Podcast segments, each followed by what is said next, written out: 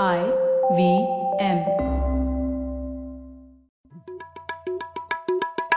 भाई हम हिंदुस्तानियों को बतियाना बड़ा पसंद है। बंगाली में अड्डा उड़िया में खोटी कन्नड़ा में हरटे और हिंदी में पुलियाबाजी। इस कला के लिए हमारी हर भाषा में एक शब्द है। तो प्रणय और मैं तो अक्सर मिलकर पुलियाबाजी करते ही रहते हैं। हमने सोचा कि आपको भी इसमें शामिल कर लिया जाए। तो आइए प्रणय और सौरभ के साथ करते हैं पुलियाबाजी। हेलो सौरभ कैसे हैं आप? मैं बढ़िया हूँ प्रणय तुम कैसे हो? सौरभ इस बार किस बात पर चर्चा की जाए? वैसे बहुत दिनों से हम लोगों ने पुलियाबाजी की जुबा पे पुलियाबाजी नहीं की है। हाँ और ये तो एक हमारा कांस्टेंट थीम है कि जो एक हमारा एक मेटा चलता रहता है कि भाई जो हमारी जिस भाषा में बात कर रहे हैं उस भाषा के पीछे क्या क्या छुपा है? क्या राज है हम्म। हमारी भाषा के पीछे का? हाँ तो फिर करते हैं उसी पर ही पुलियाबाजी और उसके लिए हमारे पास एक बहुत ही बेहतरीन गेस्ट भी हैं तो हमारे साथ जुड़ रही हैं पेगी मोहन उन्होंने एक भाषा विद्वान है और उन्होंने तो एक किताब भी लिखी है recently wanderers kings and merchants और वो किताब सौरभ और मैंने हम दोनों ने पढ़ी और हम लोगों को लगा कि पेगी जी को बुलाना ही है पुलियाबाजी में, क्योंकि हम लोगों को बहुत कुछ सीखने मिला उस किताब के माध्यम से और मेरा दावा है कि हमारे श्रोताओं को भी कुछ नया सीखने मिलेगा इस किताब के ज़रिए। तो स्वागत है आपका पेगी पुलियाबाजी में। थैंक यू बहुत शुक्रिया। हम्म, तो शुरू शुरू से करते हैं। पेगी आप आपका बैकग्राउंड भी बहुत ही दिलचस्प है। आप एकदम भाषाओं के जिसको कहते हैं संगम में बड़ी हुई हैं। और उसके बाद उस आपकी उसमें रुचि भी बनी तो कुछ बताइए ना आपका आपका बैकग्राउंड जिसकी वजह से इतनी सारी भाषाओं में आपका आपकी रुचि बनी और फिर आप कैसे लिंग्विस्ट बनी? तो कुछ बताइए। ओके okay, वो अलग अलग चीज़ें हैं। मेरा जन्म हुआ था वेस्ट इंडीज में ट्रिनिडाड और मैं पांचवी पीढ़ी हूँ इंडिया से। मतलब हम लोग हमारे मेरे दादी की दादी आई थी। सवा एक सौ साल पहले और हम तो काफ़ी कम्युनिटी तो समाज तो काफ़ी बड़ा है वहाँ। कम से कम पाँच लाख लोग तो ये तो कम नहीं है ना तो अभी तक कुछ ना कुछ याद चल रहे हैं भाषा के पर इसी पीढ़ी में तो ये खत्म हो रहा है मैंने मेरे अ, अपना शोध किया था 1970s में उस वक्त तो काफ़ी सारे लोग इंडिया के ज़िंदा थे पर एक और मिक्स्ड लैंग्वेज क्रियोल लैंग्वेज मेरा फ़र्स्ट लैंग्वेज था।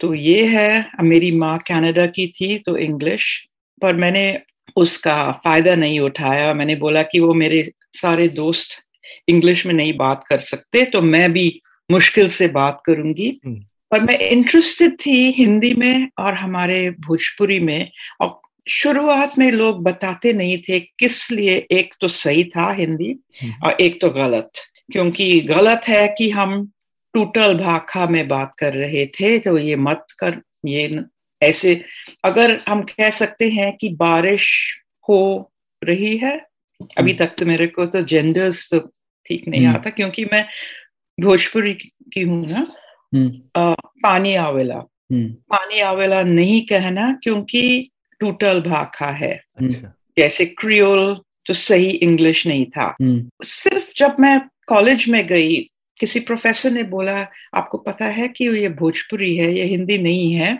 दो अलग अलग ज़ुबान है और इसलिए कंफ्यूज नहीं होना और ये एक तो कम नहीं है एक तो स्टैंडर्ड ये ठीक नहीं है।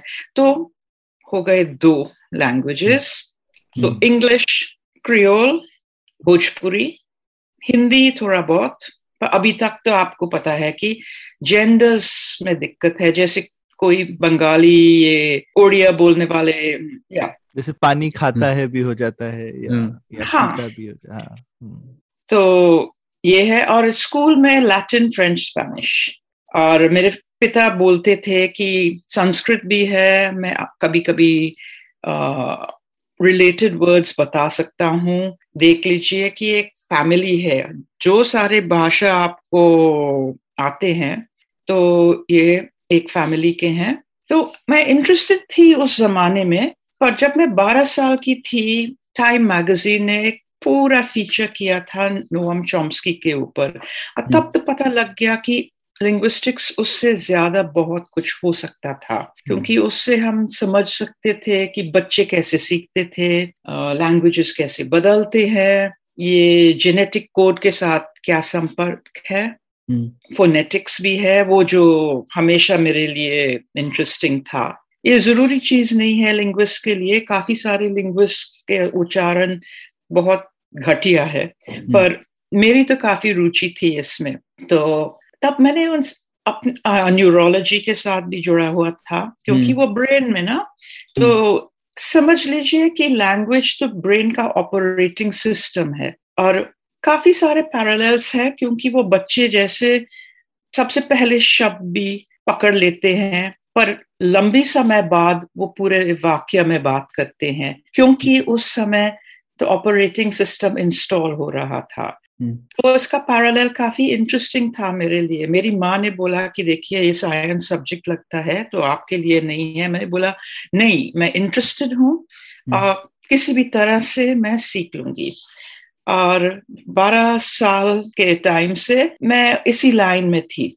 लैंग्वेजेस की स्पेशलाइजेशन वो कहीं से मेरी दादी से वो इंडियन स्टूडेंट्स यूनिवर्सिटी में मैं हमेशा पूछती रहती थी हिंदी या भोजपुरी भोजपुरी क्या है तब जिस समय मैं यूनिवर्सिटी में पहुँची क्रियोल लिंग्विस्टिक्स काफ़ी इम्पोर्टेंट होने लग गया था हम्म। तो जो लैंग्वेज हमने सोचा कि बेकार है ये हम्म। सिर्फ़ बाज़ार के लिए ये सिर्फ़ दोस्तों के साथ हम बात करते थे ये इंटरेस्टिंग है क्योंकि इसी से हम देख सकते हैं शुरुआत कैसे होते हैं? और ये शुरुआत एक बहुत इंपॉर्टेंट चीज़ है क्योंकि काफ़ी लोग इंडियन uh, लैंग्वेजेस का व्याकरण इनके शब्द इनका उच्चारण उसके ऊपर शोध करते हैं पर कोई नहीं बोलते हैं ये कहाँ से आया? hmm. और कोई रास्ता है आने के लिए जो एक से ज़्यादा जुबा के लिए uh, इस्तेमाल किया हुआ था। तो वो अंत में मेरे को वो लाइन सबसे ज़्यादा इम्पोर्टेंट लगा था दिलचस्प। हम्म, तो आपने कुछ कुछ शब्द भी बोले जिनको आई थिंक हम चाहते हैं कि एक्सप्लेन करें और खासकर आप आपका इंटरेस्ट भी उसमें रहा। तो एक एक तो जैसे त्रिनिदाद में जैसे आपने बोला क्रियोल भाषा वहाँ की जो लोकल हाँ. लैंग्वेज है उसके लिए यूज़ किया जाता है। और क्रियोल जैसे त्रिनिदाद में बोली ही जाती है। पर जैसे आपने बोला कि लिंग्विस्टिक्स में अब क्रियोल जो है वो एक तरह की भाषाओं के लिए it's almost a family also कि ये भाषाएँ क्रियोल हैं हम्म। है ना? तो वो भी एक यूज़ होता है। तो एक एक ये दो चार शब्द थे जो कि मुझे बहुत इंटरेस्टिंग uh, लगे आपने बहुत अच्छे से समझाए हैं। तो uh, एक तो क्रियोल भाषाएँ होती क्या है? क्या हिंदुस्तान में भी क्रियोल भाषाएँ हैं? हम्म। और uh, दूसरा जैसे आपने पिजिन भाषा का भी मेंशन किया तो पिजिन और क्रियोल में क्या फ़र्क होता है और हम्म। एक और जो दो वर्ड बड़े इंटरेस्टिंग थे हम अक्सर हिंदुस्तान में बाइलिंगुअलिज्म की बात करते हैं कि द्विभाषी जिसको बोलेंगे हम्म। तो लोग द्विभाषी तो होते हैं पर एक और आपने शब्द यूज़ किया है डायग्लोसिया जो कि मुझे पता भी नहीं उसको हिंदी में हम कैसे बोले। हम्म। कैसे बोलेंगे प्रणय? कुछ कुछ दिमाग में आइडिया आता है क्या? द्विभाषी वो भी अलग तरीके का। नहीं मुझे डायग्लोसिया का डायग्लोसिया हो रहा है। हाँ एक और द्विभाषी ही वर्ड है पर उसके लिए पता नहीं क्या हिंदी में कैसे एक्सप्लेन करेंगे। आपका ये प्रॉब्लम है कि वो इंग्लिश में बाइलिंगुअलिज्म लैटिन से आता है हाँ, हाँ। और डायग्लोसिया ग्रीक से। तो मतलब अच्छा। एक और क्लासिकल यूज़ लैंग्वेज यूज़ किया वो फ़र्क बनाने के लिए। बनाने जब, जबकि दोनों का मतलब एक ही है जबकि दोनों भाषाओं में शायद। No no. दोनों भाषा ग्रीक और लैटिन में शायद नहीं? अच्छा ऐसा नहीं नो no. ये हम हमने वो उन्होंने ग्रीक यूज़ किया लिंग्विस्ट अच्छा।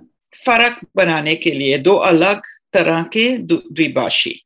पर शुरुआत में आपने पूछा था क्रियोल हाँ, क्रियोल और पिजिन हाँ तो वहाँ से याद दिला दीजिए बाइलिंगुअलिज्म हाँ. और डायग्लोसिया पर ओके हाँ वो भी उस पर भी आएँगे। ये एक क्रियोल लिंग्विस्ट का एक तरीका है समझने के लिए। मेरा तो थोड़ा अलग है। मैं क्रियोल्स के साथ शुरुआत करूँगी क्योंकि पिजन्स मेरे लिए मैं कन्विंस नहीं हूँ कि वो उतनी ज़रूरी थे। सिर्फ़ वोकेबुलरी शिफ्ट करने के लिए।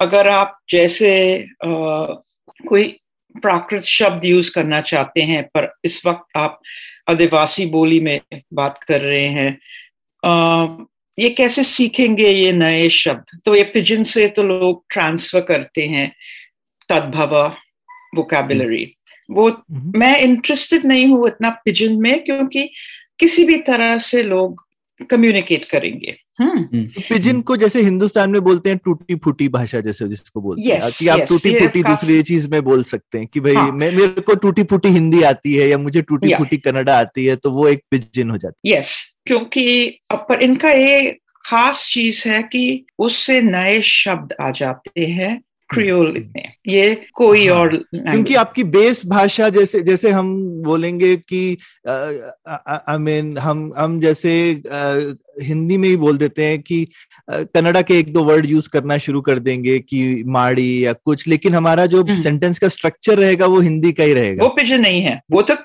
वो पिछले वो नहीं तो है अच्छा जैसा है और वो क्रियोल जैसा है? अच्छा, अभी तक तो आ, मैं पूरी तरह से आ, सोचा नहीं है कि क्या फ़र्क है जो आप कह रहे हैं और, और क्रियोल्स पर काफ़ी मिलते हैं। अच्छा। क्रियोल्स का ये है कि कैरेबियन में अफ्रीकन स्लेव्स लिए लेके आए थे प्लांटेशंस के लिए। हम्म, आ, लोग बोलते हैं कि आपस में वो बात नहीं कर सकते थे। हम्म, मैं बिल्कुल राज़ी नहीं हूँ क्योंकि वो हम्म। सेम जगह से आते थे। हम्म, पर इनका सारे एक फैमिली एक लैंग्वेज फैमिली के थे। जैसे पंजाबी हिंदी गुजराती मराठी एक फैमिली के हैं। हम अलग हैं वो बंगाली वगैरह। तो एक फैमिली है पर शब्द सेम नहीं है। हम्म, तो एक चीज़ ऐड करना है जोड़ने के लिए कि एक न्यू सेट ऑफ़ शब्द। हम्म? तो creoles in the West Indies West Indies में इनका व्याकरण अफ्रीकन लैंग्वेजेस से लिया गया। पर शब्द जो है कहते हैं कि वो एक तद्भव टाइप यूरोपियन शब्द है। जैसे राइस हम्म। फ्रेंच में ड्यू री ऑफ़ द राइस वो बन गया डीवी तो डीवी इस काफ़ी तद्भव जैसा है। हम्म, और ये यूज़ किया गया अफ्रीकन व्याकरण के ऊपर। हम किस लिए कहते हैं अफ्रीकन व्याकरण? क्योंकि फैमिलीज़ में अलग अलग फीचर्स है। जैसे हिंदी में एक फीचर है कि हम बोल सकते हैं करके चले गए। वो तो इंग्लिश में नहीं है। या हुआ हो गया। दो अलग हम्म। चीज़ें हैं। वो इंग्लिश में नहीं है। पर अफ्रीकन लैंग्वेजेस में एक फीचर है कि अगर हम कोई वर्ब यूज़ करते हैं अ, बिना कोई टेंस मार्कर्स ऑटोमेटिकली माने कि पास्ट टेंस जैसे अगर मैं बोलूँगी आ रन हम्म, वो सुनने में लगता है आई रन पर नो हम्म, ये तो है आई रन अगर प्रेजेंट में अ, बनाना हम्म। है कुछ। ऐड करना आई डज रन हम्म, others run. ऐसी चीज़ें से पता लग जा जैसे ही प्रिटी और शी प्रिटी इज़ तो नहीं है क्योंकि वो एडजेक्टिव्स जो है वर्ब्स जैसे बिहेव कर सकते हैं। ये अफ्रीकन है। अच्छा। तो ये चीज़ें रह गए थे। अ, मेरा तो मेटाफोर ये था कि ज, जब हम पेड़ों को ग्राफ्ट करते हैं ये जो स्टंप कटा हुआ होता है ये अभी तक हरा है ज़िंदा है। हम्म, और उनको तो कुछ चाहिए ऊपर वो जो स्ट्रैप करेंगे और दोनों जोड़ के एक नया पेड़ बनेगा जिसके फल जिसके फूल कुछ नए होंगे। काफ़ी वो एलिट होंगे पर हम्म। उनके जड़ तो लोकल लैंडस्केप के साथ जुड़ा हुआ है। तो तना किसी और चीज़ का है भाषा का और ऊपर फूल और पत्तियाँ किसी और चीज़ के हैं। यस तो तो क्रियोल्स के व्याकरण हम कह भी सकते हैं कि थोड़ा उसका उच्चारण पहले के हैं और नए शब्द वगैरह सिर्फ़ शब्द। हम्म। तो मेरा मेटाफोर था कि जो नया कम्युनिटी आया था जैसे ब्रिटिश फ्रेंच पोर्चुगीज डच उन्होंने स्पर्म डोनेशन किया। स्पर्म डोनेशन से शब्द आ गए। पर किसके साथ जुड़ा हुआ था? पुराने ज़ुबान के साथ जहाँ व्याकरण उच्चारण वो सब था। हम्म, और नए ज़ुबान बन गए। और मेरा सोचने का तरीका है कि इंडिया में भी ऐसा हुआ था। हम्म। वो कितना सेम है कितना फ़र्क है मैं अभी तक सोच रही हूँ। अगले हम्म। किताब में मैं थोड़ा आगे जाना चाहती हूँ हम्म, कि अगर हम्म, हिंदी जैसे हिंदी में काफ़ी फीचर्स है जो संस्कृत में नहीं है हम्म, पर शब्द जो है सचमुच संस्कृत से नहीं आए वो प्राकृत से आए थे। हम्म, पर जैसे है हो हुआ हो गया कर अ, किया कर लिया। वो सब तो संस्कृत में नहीं है वो कहीं और से आया। हम्म, और ये अजीब सा पास टेंस हिंदी में मैं खाना खाती हूँ मैंने खाना खाया। खाती से हो गया खा, खाया।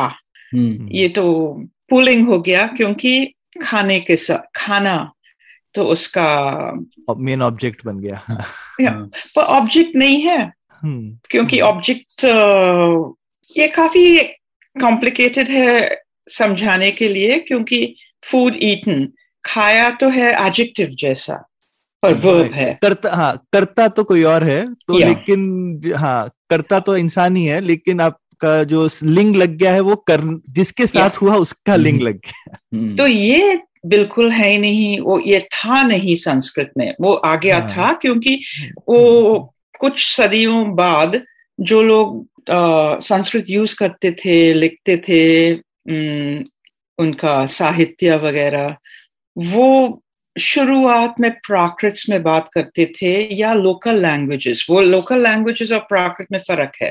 लोकल लैंग्वेजेस है वो पुराने द्रविडियन लैंग्वेजेस या मुंडा लैंग्वेजेस तो जब लड़के दस साल के होते थे ये उससे थोड़ा पहले वो सीखते थे। जैसे हम लोग इंडिया में इंग्लिश सीखते हैं स्कूल जाके।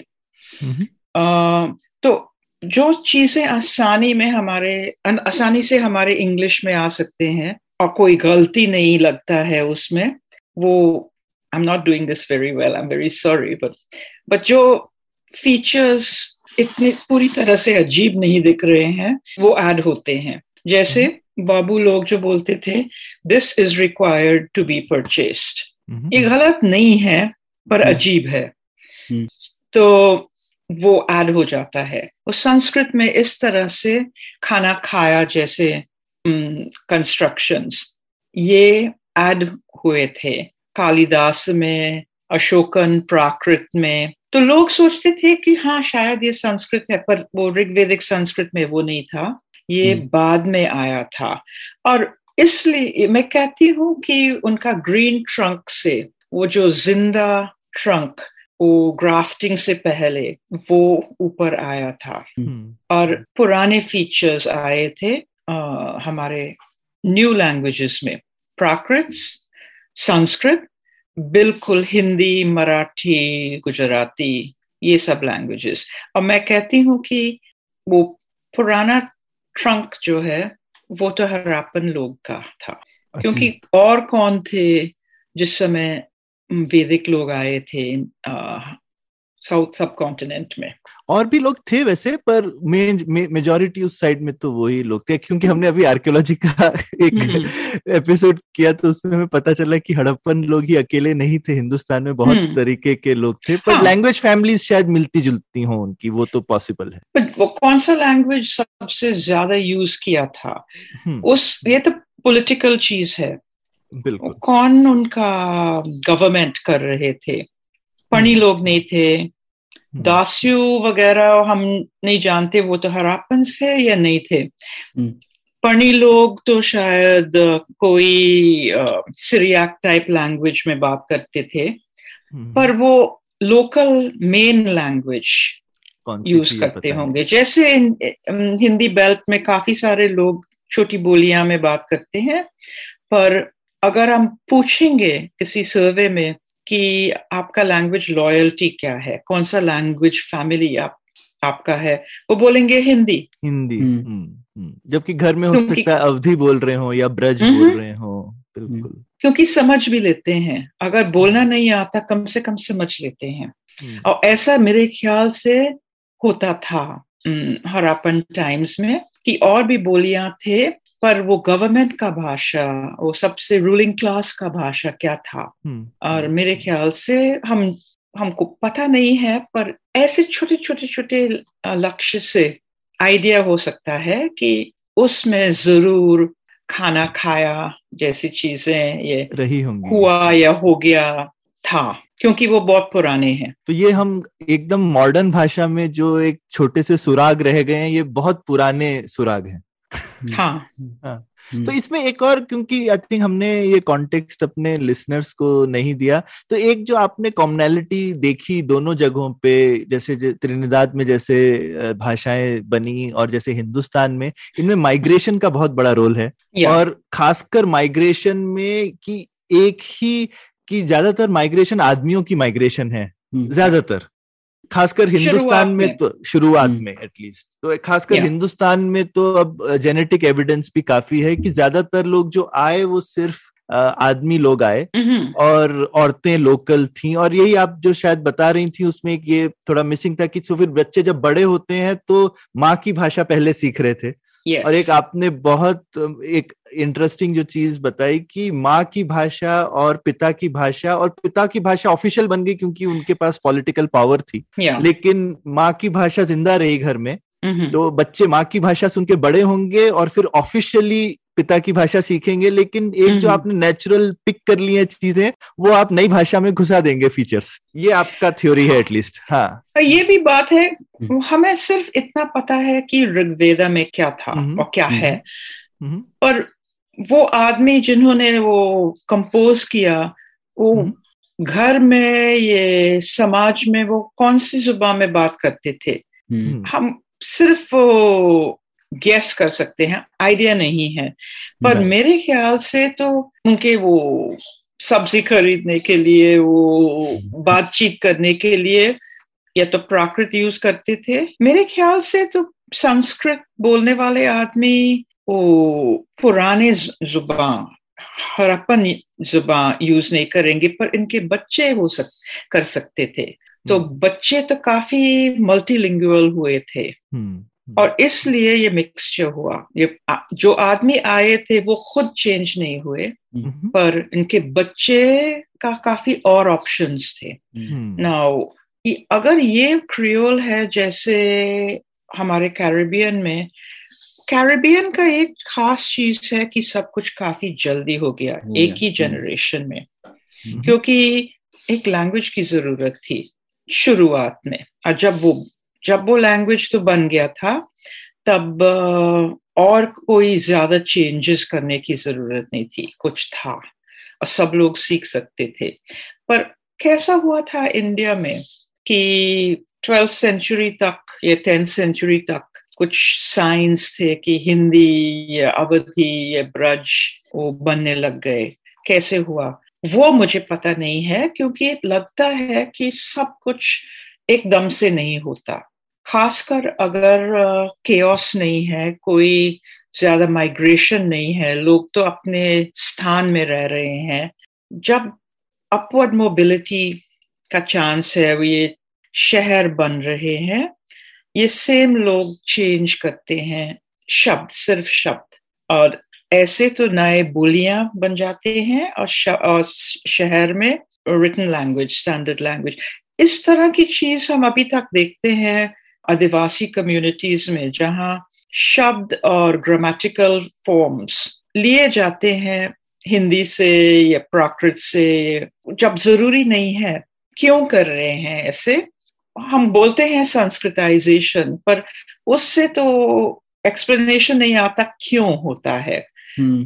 थोड़ा टाइम लगेगा सोचने में कि किस लिए लोग अपने को चेंज करना चाहते हैं ये तो बाइलिंगुअलिज्म है या तो ये शब्द काफ़ी इस्तेमाल हो रहे हैं ये ट्रांसफ़र हो रहे हैं। सबसे पहले नाउन्स सबसे आसान है नाउन्स लेना। hmm. और एक दोस्त है जो कुछ दोस्त अच्छा तमिलनाडु से वो गए थे जापान। वो जापानी में बात करते थे ट्रेन में पर जब जब भी कोई किसी शब्द की ज़रूरत थी या वो जानते नहीं थे ये तमिल शब्द डालते थे। तो जापानी लोग सुनते सुनते वो सोचने लग गए ये आईटी वाले लोग तो काफ़ी नए शब्द यूज़ कर रहे हैं। उनको पता नहीं था कि तमिल है किसी और भाषा से। तो इनको लगा था कि नए शब्द थे जापानी में क्योंकि व्याकरण डिस्टर्ब नहीं हुआ था। तो नाउन्स के साथ ये काफ़ी आसान है हाँ। क्योंकि कारक वाली चीज़ अपभ्रंश में नहीं था। हम्म, हम असेंबल कर सकते थे एक नए बोलने का तरीका नए शब्द और ग्रामर चेंज करना। ग्रामर अंत में ये तो ऑपरेटिंग सिस्टम है। ऑपरेटिंग सिस्टम चेंज नहीं होता। या अगर चेंज होता है इंग्लिश जैसा होता है कि नए शब्द नए वाक्य phrases three words hundred percent वो मतलब वो घुस जाते हैं। या और धीरे धीरे शायद जैसे अभी होता है जैसे अभी अब हम हिंदी में जैसे वो बोलते हैं ना पॉपुलर दिल मांगे मोर। अब वो हम्म। है तो एकदम वो इंग्लिश है एकदम। The hmm. Heart wants more type से वो एकदम हिंदी से आप ट्रांसलेट नहीं कर सकते लेकिन सब हिंदी वालों को अपने जैसा अपना ही लगता है वो अभी।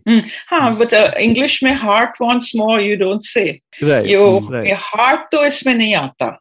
करेक्ट इच्छा है पर हार्ट नहीं है ना? हाँ, हाँ, हाँ, इसमें दिल मांगे मोर है हाँ। तो ये देखिए। एकदम एकदम नई चीज़ बन गई है बीच में। हम्म, तो ये दिल मांगे मोर ये चार शब्द है। उनमें से तीन हिंदी है। बिल्कुल। पर इनका ऑर्डर है इंग्लिश ये हम हाँ। कहते नहीं है ये दिल मोर मांगे। नो हाँ। तो अब मैं कह नहीं सकती कि ज़्यादा हिंदी है या ज़्यादा इंग्लिश है। ज़्यादा इंग्लिश है। हम्म। बिल्कुल। पर इस तरह की चीज़ें से हमको आइडिया आ जाता है कि ट्रांजिशन कैसे होता है। हम्म। लोग क्या करते हैं मिक्स करने के लिए। हम्म, और- हम्म, ये आ, काफ़ी वो वैल्यूएबल है क्योंकि जिस टाइम में मिक्सिंग होता है वो तो छोटा टाइम होगा। क्योंकि जब एक लैंग्वेज बन जाता है सारा मिक्सिंग फेड आउट होता है। हम्म, इन इंग्लिश हम देखते हैं कि लोग इधर उधर जा सकते हैं। ज़्यादा हिंदी, ज़्यादा इंग्लिश और कल ज़्यादा इंग्लिश ज़्यादा हिंदी। पर अंत में एक मकसद है। और मकसद तो ये है शायद कि इतनी हिंदी रखेंगे थोड़ा अपना कल्चर दिखाने के लिए, अपने आइडेंटिटी दिखाने के लिए। पर डायरेक्शन तो है इंग्लिश हम्म, मुझे लगता है। आपको लगता है पहले भी ऐसा ही हुआ होगा कि जो हाई स्टेटस लैंग्वेज होगी लोग उस हाई स्टेटस लैंग्वेज जिसको आई I मीन mean, हमारे पास हमारा हमने एक और एपिसोड किया था उसमें हम लिंग्विस्ट आए थे अभिषेक अपतन तो उन्होंने एक बहुत बढ़िया लाइन यूज़ की थी कि ए, कोई बोली भाषा बनती है कि जब उसके पीछे बंदूक की ताकत होती है। हम्म। तो बंदूक नहीं मैं कहती हूँ इकोनॉमी की ताकत। इकोनॉमी की हम्म, ताकत और ठीक नौ, नौकरियाँ कहाँ से होंगे? हम्म, हाँ और एक और चीज़ है शहर कहाँ बने हैं? तो ये हम्म, भाषा हम्म। क्या होता है? एक बोली जो इम्पोर्टेंट शहर में है। जैसे हम्म, हिंदी अवधि भोजपुरी ब्रज। अवधि और ब्रज काफ़ी लिटरेरी लैंग्वेजेस थे इम्पोर्टेंट थे। हिंदी तो कुछ छोटी चीज़ थी दिल्ली। में। और किस लिए अंत में हम बोलते हैं कि ये सब हिंदी बेल्ट है ये ब्रज बेल्ट नहीं बोलते क्योंकि हिंदी दिल्ली में थी। हम्म, और तो शहर इम्पोर्टेंट नहीं है कि मुगल लोग ये सुल्तनेट के लोग यूज़ खुद यूज़ नहीं कर रहे थे वो पर्शियन में। वो वो भी तो एक लंबी कहानी है पर्शियन हाँ। क्यों और तुर्की हाँ। नहीं? हम्म, वो वो भी सेम चीज़ कर रहे थे। और हम्म। हिंदी जो है अ, इनका इम्पोर्टेंस बढ़ गया था। सिर्फ़ इसलिए क्योंकि दिल्ली में। हम्म, हम्म, तो जगह शहर इकोनॉमी क्योंकि इकोनॉमी से लोग ट्रेड लीगल सिस्टम वो सब उसके साथ जुड़ा हुआ है। और नीड टू राइट लोग किस लिए लिखते थे? हम्म, और ऋग्वेदा में वो पूरी तरह से वो मेमोराइज था। हम्म, तो देवनागरी बहुत ही कम इस्तेमाल होता था एज अ स्क्रिप्ट तो किस लिए लोग लिखेंगे? हम इसलिए लिखेंगे लिस्ट बनाने के लिए डॉक्यूमेंट्स बनाने के लिए। और वो तो है एक काफ़ी सेक्युलर चीज़ है लिखना क्योंकि लिस्ट बनाने हैं हमारे वो क्या सामान है हमारे गोदाम में। लीगल क्या फैसला हुआ है अदालत में। और इसलिए तो मैं कहा से जब ऐसी चीज़ें शुरू होते हैं जिस बोली में होते हैं वो बन जाता है भाषा। हम हम्म, और इनके वोकेबलरी काफ़ी एक्सटेंड होता है। पर्शियन शब्द आते हैं ये कहीं ना कहीं से वो जहाँ इकोनॉमी डिपेंड करता है। हम्म। तो जापानी शब्द यूज़ करते हैं इंग्लिश में।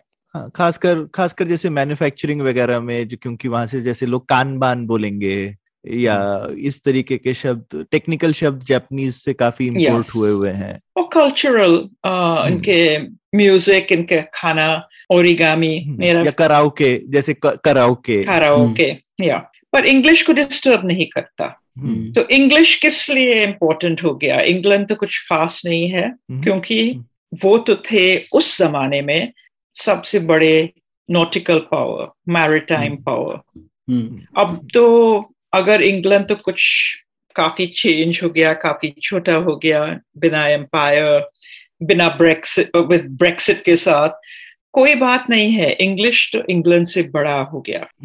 It is is to do with America India the whole world but शुरुआत में हम इसलिए बोलते हैं फाउंडर इफ़ेक्ट जो पहले आए थे उनका इफ़ेक्ट रहेगा। तो अगर सबसे पहले और सबसे बड़े मात्रा में इंग्लिश आए थे इंडिया में इट्स नॉट इम्पोर्टेंट कि जापानी काफ़ी ज़रूरी भाषा है ये चाइनीज़ बहुत ज़रूरी है। इंग्लिश पहले आए और वो नीश पकड़ लिया। और ऐसा हुआ था हिंदी के साथ। मुझे लगता है कि हिंदी तो चल रही थी सुल्तनत आने से पहले। तो जब वो लोग आए थे यहाँ और दिल्ली को अडॉप्ट किया उनके कैपिटल के लिए तो ये भाषा तो चल रहा था। तो ये हिंदी उस एक्सीडेंट की वजह से हिंदी बड़ी हो गई हिंदी तो उस एरिया में होगी हाँ। लेकिन वो जगह इंपॉर्टेंट हो गई तो उसकी Yes. वजह से लैंग्वेज. इंपॉर्टेंट हो गई दैट्स द मेन तो आपको हम्म। लगता है पहले भी शायद जब जो हम संस्कृत की भी बात कर रहे थे तो उसमें भी कुछ ऐसा ही हुआ होगा कि जो नए लोग आए उन्होंने जो नए शहर बनाए होंगे वो इम्पोर्टेंट शहर हो गए होंगे उनकी पॉलिटिकल इकोनॉमिक पावर ज़्यादा होगी उस समय की तो धीरे धीरे बाकी लोग वो भाषा सीखना चाहेंगे वहाँ जाना चाहेंगे और उस समय हम्म। की लोकल आप शायद पैरेलल ड्रॉ कर रहे हैं कि जैसे आजकल जो भाषाएँ हुई होंगी क्योंकि पहले के प्रूफ तो है नहीं हमारे पास हम शायद सिर्फ़ अटकलें लगा सकते हैं कि कैसे हुआ होगा तो हम आज के प्रोसेस को स्टडी कर रहे हैं कि आज Yes. कैसे भाषाएँ बनती हैं और हम्म। हम कोशिश कर रहे हैं सोचने की कि शायद पहले कैसे हुई होंगी इसलिए इसलिए मैंने वो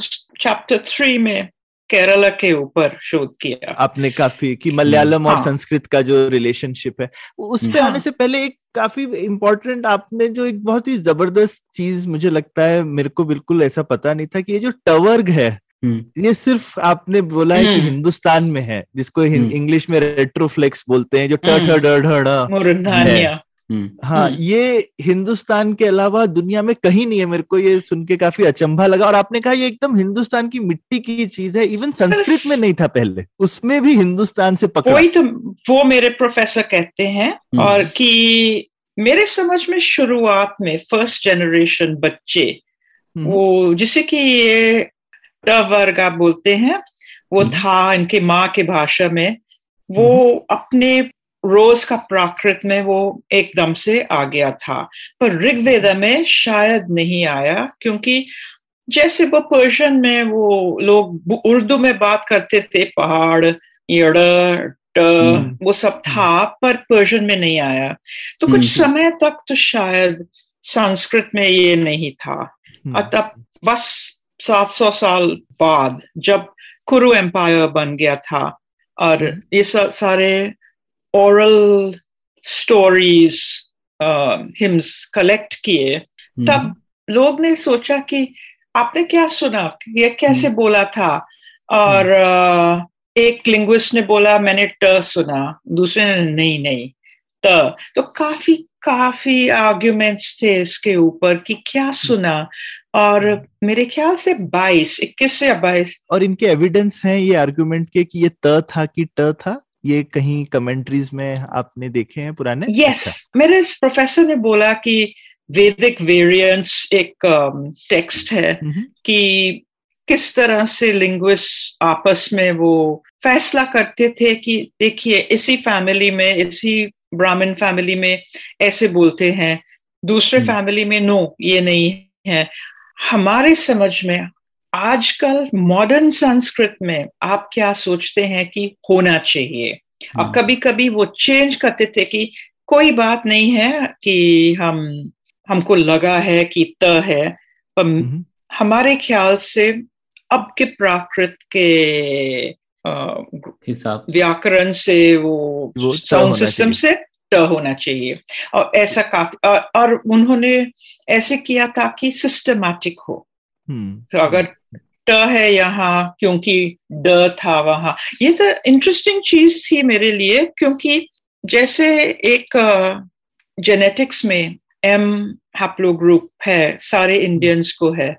अब। इंडिया से बाहर बिल्कुल है ही नहीं इस तरह का एम हम्म। वेरिएंट है साउथ ईस्ट एशिया पर। एम हैप्लो ग्रुप माने Indian subcontinent hmm, and सिर्फ़ जिप्सीज या एनआरआईज और ये हमारे लोग जो माइग्रेंट्स जहाजी लोग सिर्फ़ हम लोग को ये एम हैप्लो ग्रुप है तो मैं। सोचती हूँ कि लिंग्विस्टिक्स में लैंग्वेज के क्षेत्र में ये ट वर्ग एक south Indian south Asian haplogroup है मैं काफ़ी हैरान हो गई कि पश्तो में भी है अच्छा बलूची में भी है सिंधी पंजाबी यस और सिर्फ़ असमीज और नॉर्थ ईस्ट में नहीं है अच्छा ये एक दोस्त एक कॉलीग अनविता अब्बी ये कहती है कि अंड- अंडमान नेटिव लैंग्वेजेस में भी है त थ द ट ठ ड वो कहती है श्रीलंका में अब पर सेम नहीं है। ज़्यादा है साउथ इंडिया में द पाकिस्तान एरिया न Gujarati Marathi Rajasthani you have also in south Wow. India hmm, north में तो वो है नहीं हमको सुनाई भी नहीं देता वो मलया मलयालम वाला ल जो है हम No. सुनते भी नहीं No. है। हम्म, मतलब काफ़ी सारा हम उसको ल बना देते हैं हाँ, काफ़ी है मराठी में। और हम्म, है पर बहुत कम गुजराती और राजस्थान में। हम्म, नाउ हिंदी में अर्ण लोग प्रैक्टिस करते हैं क्योंकि उनको पता है कि वो एक संधि रूल है कि र के बाद कृष्ण कहना तो कुछ लोग पढ़ पढ़ के करते हैं। पर पंजाबियों से नहीं बोला जाता है। पंजाबी लोग न ही कर देते हैं उसका। कृष्ण ही होता है। अच्छा ऐसा नहीं है? पंजाबी में वो पानी से बोलते हैं पानी, पानी। वो अच्छा ये हाँ, तो वो साउथ एक एक हाँ। द्रविडियन संधि है क्योंकि दो अच्छा। वावल्स के बीच में न ण हाँ। हो अच्छा, जाता है। पानी जाना हाँ हम्म, पंजाबी में, है। आ, हाँ ऐसा बोलते हैं। बिल्कुल ठीक है इसलिए हम कहते हैं कि वो बहुत ज़्यादा था नॉर्थ वेस्ट में पर अच्छा। इतना नहीं था जि, जितना साउथ इंडिया में र भी आया था। हम्म। शुरुआत में र जो है प्राकृत में था। जैसे हम शकुंतला में देख सकते हैं? हम्म, आपका वो शकुंतला का एग्ज़ाम्पल बहुत ही ज़बरदस्त है मुझे तो पता नहीं था ऐसा तो कि कालिदास ने इस तरह से लिखा है कि जबकि उनका जो नाटक है वो संस्कृत में है लेकिन हम्म। शकुंतला उस नाटक में प्राकृत में बात करती हैं और उन्होंने उसका एक तरह से सब टाइटल करके ट्रांसलेशन संस्कृत में कालिदास लिखते हैं। तो इससे भी आपने इससे ये अंदाज़ा लगाया है कि औरतें बहुत ज़्यादा संस्कृत नहीं बोलती थीं और आदमी लोग ज़्यादा संस्कृत बोलते थे। ऐसा ऐसा कैसे हुआ? वो जैसे वो मेरे को बोला था कि अलाउड नहीं था अजीब था। औरतें संस्कृत में बात नहीं हो सकता है कि शुरुआत में सारे औरतें किसी और कम्युनिटी के थे। और जब हम्म। शादी के बाद वो अडॉप्ट किए उनकी हम्म। बेटियाँ तो जनेऊ नहीं होता हम्म, हम्म, गर्ल्स हम्म, के लिए। तो बॉयज़ अडॉप्ट किए फादर के स्ट्रीम में। ये तो अक्सर होता है। मैंने एक एग्ज़ाम्पल दिया था वेस्ट इंडीज में कैरिब ट्राइब जब हम्म। कॉन्कर किया था एक एरोआक ट्राइब का। अभी तक तो इनके भाषा में ये एरोआक भाषा है हम्म। साउंड सिस्टम पर। उसमें कुछ कैरिब शब्द है। ग्रामर नहीं सिर्फ़ कुछ शब्द। और वो हम्म। शब्द औरतों के लिए अलाउड नहीं है। और कितने साल गुजर गए? 900 साल। 900 अभी साल से तक नौ 900 हम्म, साल। हम्म, मतलब कोलंबस से पहले ये सब हुआ था। हम्म, मैंने उसी भाषा को थोड़ा स्टडी भी किया कि कैसे हुआ? वो कहते हैं कि वो हमारा कैरब कम होता जा रहा है पर अभी तक औरतों को अलाउड नहीं है हमारे आदमी के शब्द यूज़ करने के लिए। पर हरियाणा में पंजाब में यूपी में ऐसा है कि बॉयज़ किसी एलिट फैमिलीज़ में वो पर्शियन उर्दू पढ़ते थे पर गर्ल्स को देवनागरी या गुरबानी। और मुस्लिम फैमिलीज़ में भी आप सोचते होंगे कि सबको उर्दू आ, आती थी पर नो तकरीबन सौ साल पहले सारे औरतें अवधि में बात करते थे लोकल लैंग्वेज और किस लिए? एज अ गेस मैं कह सकती हूँ कि Mughal sultanate Muslims from Central Asia वो सब आदमी थे। बहुत ही कम होते थे औरतें। hmm. तो औरतों का कल्चर और आदमी का कल्चर काफ़ी फ़र्क रहे। और यही चीज़ हमको वो जो शकुंतला में वो जो भेद है वो उस कल्चर का एक निशान है आपको लगता है? पर ये भी बात है कि वो जिस तरह से वो बात करती थी इनका उच्चारण में फ़र्क था। But grammar same exactly same if you look जो बोली जाती है संस्कृत में और प्राकृत में सिर्फ़ उच्चारण की बात। और अभी तक एक बार मैंने एक बहुत बूढ़ी औरत केरला में मैंने वो मैं वो रिसाइट कर रही थी अग्निसुक्तम। और वो मेरे साथ बोलने लग गई। ओम अग्निमिले ठीक है। पुरोहितम पुरोहितम ना पुरोहितम क्योंकि एक संधि है मलयालम में कि त बन जाता है द बिटवीन टू वावल्स दो वावल्स के बीच में। और मैंने सोचा कि ये बिल्कुल द्रविडियन संधि ऐड करके संस्कृत बन जाता है प्राकृत। तो प्राकृत और संस्कृत में कितना अंतर है? बहुत ज़्यादा नहीं था। पर काफ़ी था फ़र्क बनाने के लिए कि ये तो औरत है और ये तो एक पढ़े लिखे आदमी है। सो आई प्राकृत और संस्कृत मुझे लगता है कि वो फ़र्क ज़्यादा सोशल था कि औरतों को अलाउड नहीं है आदमी जैसे बात करना। औरतें तो सीखते नहीं थे और आदमी भी और या फिर और वो और वो शायद ऑर्गेनिकली जैसे मतलब सुन सुन के सीख रही होंगी जैसे गुरुकुल तो लड़कियाँ नहीं जाती हमने किसी पुरानी कहानी में नहीं सुना कि लड़कियाँ गुरुकुल जाके तो गुरु से प्रॉपरली गुरुकुल में जाके तो लड़के ही सीख रहे हैं और लड़कियाँ तो घर पे सीख रही होंगी खुद। वो सब लोग घर में सीखते थे तो अच्छा। आदमी भी तो बात ऐसे बात करते थे जब लिख नहीं रहे थे जब साहित्य नहीं बन रहा था जब ऋग्वेदा नहीं बन रहा था पर वो जब थोड़ा दिमाग लगा के सोच शुद्ध बोल रहे हैं। शुद्ध बोलना था वो इनका बस का था क्योंकि उन्होंने पढ़ाई की थी। तो हो सकता है आम भाषा में वो भी आम जीवन में वो भी शायद नहीं कर रहे होंगे लेकिन एक जैसे तो अभी इस डायग्लोसिया पे आ जाते हैं ये यही हाँ. हमने वो छोड़ के रखा हुआ है तार तो हम उस तार पे वापस आते हैं। तो तो ये द्विभाषीय बाइलिंगुअल और डायग्लोसिया का अंतर बताइए। Okay okay. ये तो लिंग्विस्ट ने ऐसे बनाया। सोशियोलिंग्विस्ट ने ये फ़र्क समझते हैं। अगर आप उस पर ध्यान नहीं देंगे ये सब एक जैसे दिखता है। पर मैं तो डायग्लॉसिक हूँ हिंदी और इंग्लिश के साथ। इसलिए आप देख सकते हैं कि मेरे को काफ़ी दिक्कत है।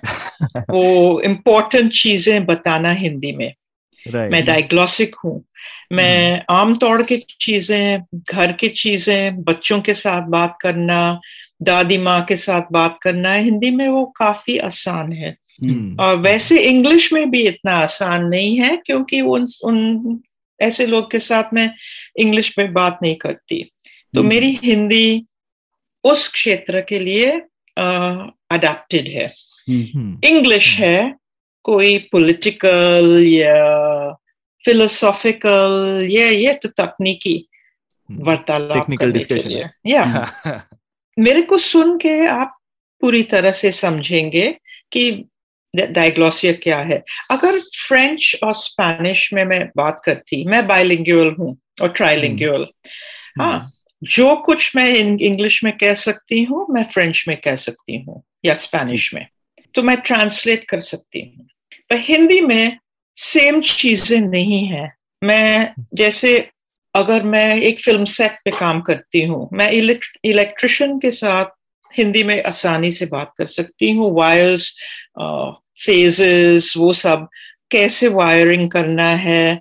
अकाउंटेंट के साथ क्या करना है? क्योंकि ऐसे लोग के साथ मैं हिंदी में काफ़ी बात करती हूँ। कारपेंटर्स के साथ कैसे बनाना है ये? कौन से मटेरियल्स इस्तेमाल होंगे? पर जिस तरह की बात अब चल रही है वो मेरी हिंदी उसके लिए अडेप्टेड नहीं है। तो मैं डायग्लोसिया का प्रॉब्लम देख रही हूँ। और और इसीलिए हम पुलियाबाजी करते ही हैं तो हम भी ये डायग्लोसिया के शिकार हैं।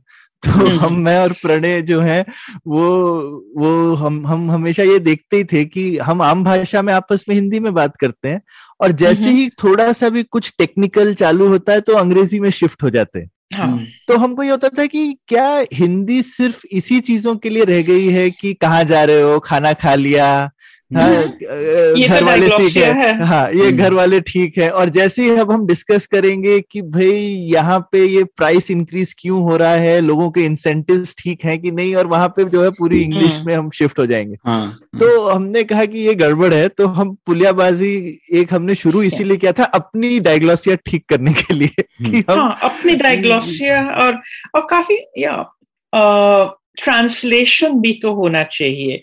जो हम्म। शब्द होते हैं इंग्लिश में जैसे इंग्लिश जानने आ, मेरे किताब को एक्सेस करने के लिए इंग्लिश जानना ज़रूरी नहीं होना चाहिए। बिल्कुल बिल्कुल। हम्म। पर अभी तो और, तो है।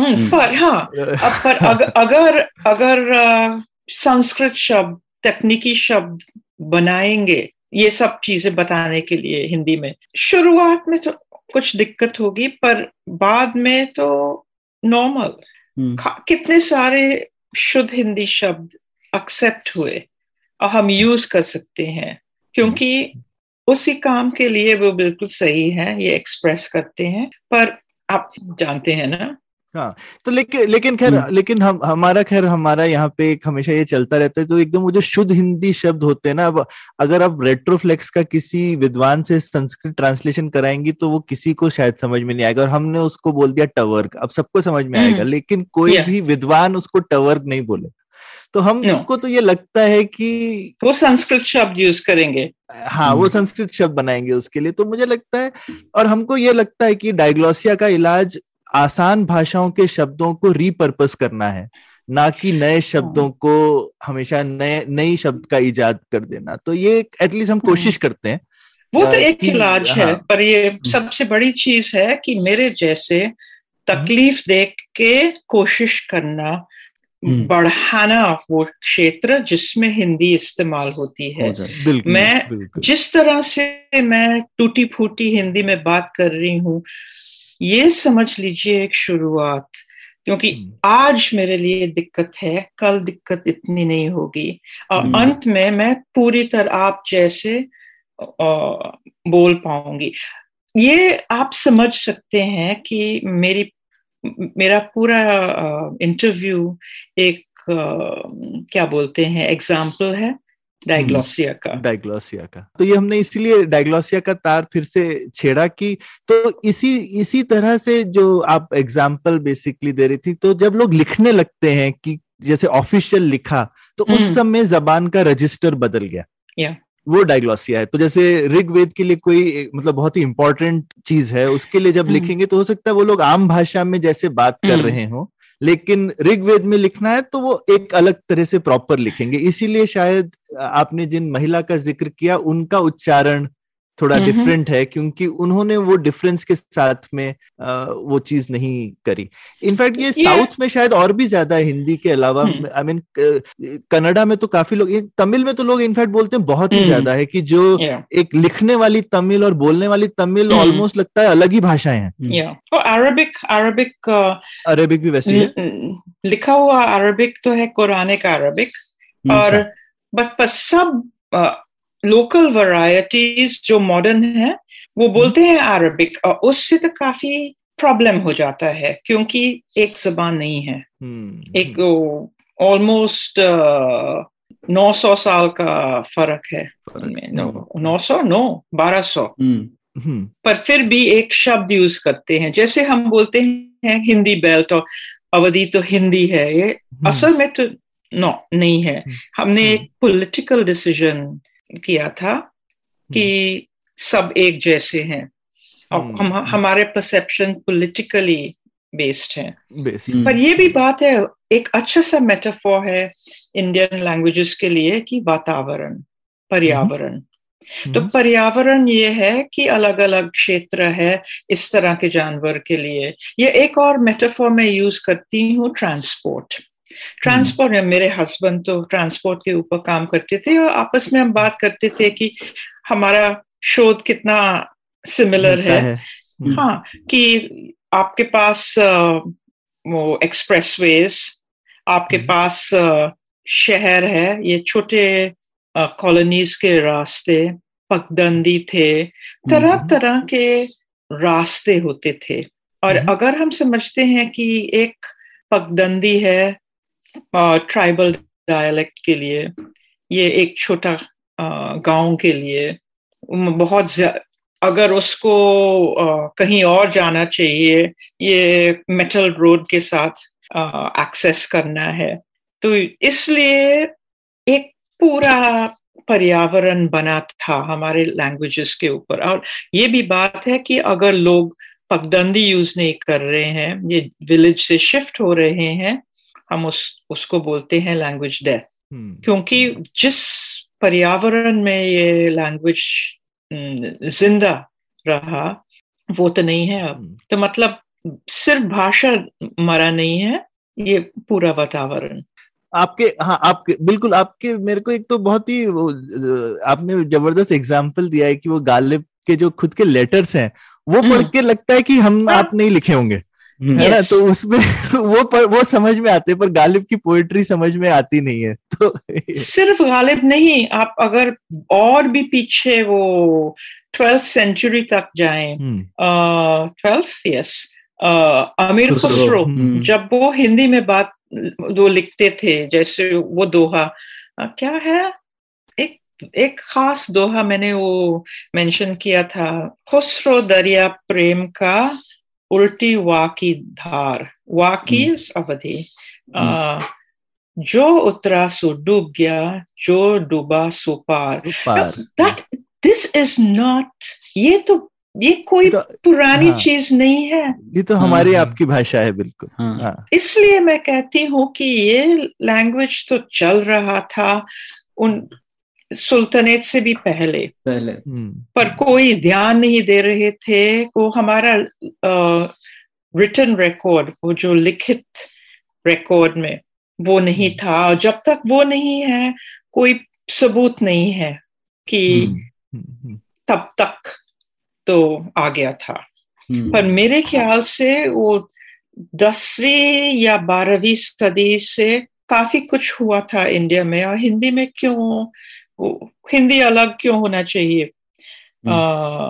मराठी के सबसे पहले स्पेसिमेंस आए थे उस जमाने में बंगाली और केरला में काफ़ी चेंज हुआ था उसी जमाने में। कुछ खास हुआ था बारहवीं सदी में। और so I I am thinking that मैं कहाँ जा रही थी इसके साथ? मैं मैं काफ़ी बूढ़ी हूँ माइंड मत करना। बट। बट हाँ हम गालिब की बात कर हाँ। हाँ गालिब या और और और घु- कि ये मतलब लैंग्वेज पुरानी भी थी हाँ खुसरो के टाइम की हाँ। ये ये मैं कहने वाली थी कि उस जमाने में नाम नहीं था। कुछ लोग बोलते थे दिल्ली कुछ हम्म। लोग बोलते थे खड़ी बोली कुछ लोग बोलते थे हिंदी। हिं- हिंदवी भी। नो हिंदवी में एक फ़र्क है। हिंदवी माने सारे जो बोलियाँ हिंदुस्तान की हैं? फारसी नहीं थे। अच्छा। जो नॉट रिटन इन फारसी। तो अच्छा। कभी कभी वो हिंदवी बोल सकते थे गुजराती के लिए। अच्छा। या एक राजस्थानी डायलैक्ट भोजपुरी। पर जब बोलते थे हिंदी और हम्म। हिंदी ज़ुबान हम्म, ये तो था जो जो हम जिस कर में अभी हाँ अभी। बात कर तो अनब्रोकन एक लंबी लंबी ज़िंदगी वो बारहवीं सदी से या बारहवीं सदी से पहले। पहले से ओ ये ये शब्द उर्दू सिर्फ़ इस्तेमाल हुआ था 1780 हम्म, इतना बाद में आया वो वर्ड या। हम्म, हम्म, और एक एक ही गज़ल में। वो मुसाफी ने लिखा था। उससे पहले जैसे जताली वो जिन्होंने सबसे पहले रेख्ता में लिखा वो शब्द यूज़ किया दस बस हिंदी हम्म, दस हिंदी ज़ुबान। हिंदी। तो ये उर्दू और हिंदी का फ़र्क तो सिर्फ़ आया था जब ब्रिटिश के टाइम में जब उन्होंने बोला कि हमको अच्छा नहीं लगता कि फारसी के शब्द हमारे अदालत में ज़्यादातर इस्तेमाल हो रहे हैं क्योंकि लोगों को याद दिलाता है जो पहला राज था मुगलों मुगल राज हो हम्म। सकता है ये उन्होंने अपने कम्युनल एंगल लिया था कि हिंदूज को पसंद करते हैं ये मुस्लिम में तो थोड़ा प्रॉब्लम हो सकता है क्योंकि आ, वो पहले वो हम, हमारे से पहले राज, राज करते थे। हम्म। तो ब्रिटिश ने उनका एडमिनिस्ट्रेटिव पावर इनके बजट पावर यूज़ किया स्कूल्स को अलग सेपरेट करने के लिए। पर आपने बोला था गालिब। गालिब ने इस तरह से क्यों लिखा? और अमृत राय ने क्या सोचा कि बहुत मुश्किल है मैं एक सम, मैं समझती हूँ उनको देख के कि किस और और मुझे आपका पढ़ के बहुत अच्छा लगा क्योंकि हम सब लोग शायद अकेले अकेले ये सोचते हैं कि हम ही को शायद गालिब मुश्किल लगता है हम्म। बाकी सबको सिंपल लगता होगा तो एटलीस्ट अमृत राय ने लिखा है कि सबको सब किसी को समझ में नहीं आता है नो ये बात है कि अगर आप उनका माहौल समझते हैं कि कितना हम्म। खतरा था और हम्म। वो इनका काफ़ी रिश्ता था रेड फोर्ट लाल किला के साथ वो हम्म। पुराने एम्पर के साथ वो कैसे लिखेंगे फ़र्ज़ करिए इसी मॉडर्न माहौल में अगर हमको कुछ पोस्ट करना है फेसबुक पे हमको हम्म। पता है कि इनका एल्गोरिथम पकड़ के हमको बैन करेंगे तीस हम्म। साल तीस दिन के लिए तो हम क्या लिखेंगे आ, अगर किसी पॉलिटिशियन को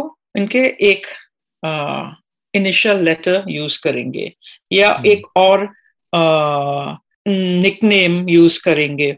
जैसे चाइना में वो विनी द पू यूज़ कर रहे थे शी जिपिंग हम्म। या या जैसे अगर कुछ समय आ, कुछ साल पहले अगर कोई कुछ बोलते कश्मीर के ऊपर ये बैंड होते थे तीस दिन के लिए तो हम और कुछ बोलते थे वो।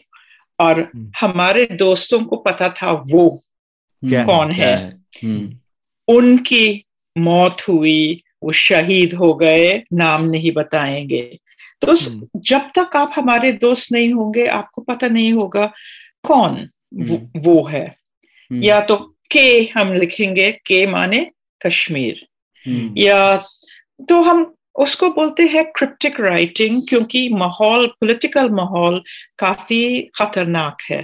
हम्म। और मैं समझती हूँ कि गालिब इस माहौल में वो कितने सारे वो सत्ताईस हज़ार इंडियन मारे गए। उस जमाने में होंगे हाँ हम्म। सत्तावन में गदर के बाद दिल्ली एरिया में हाँ। हम्म।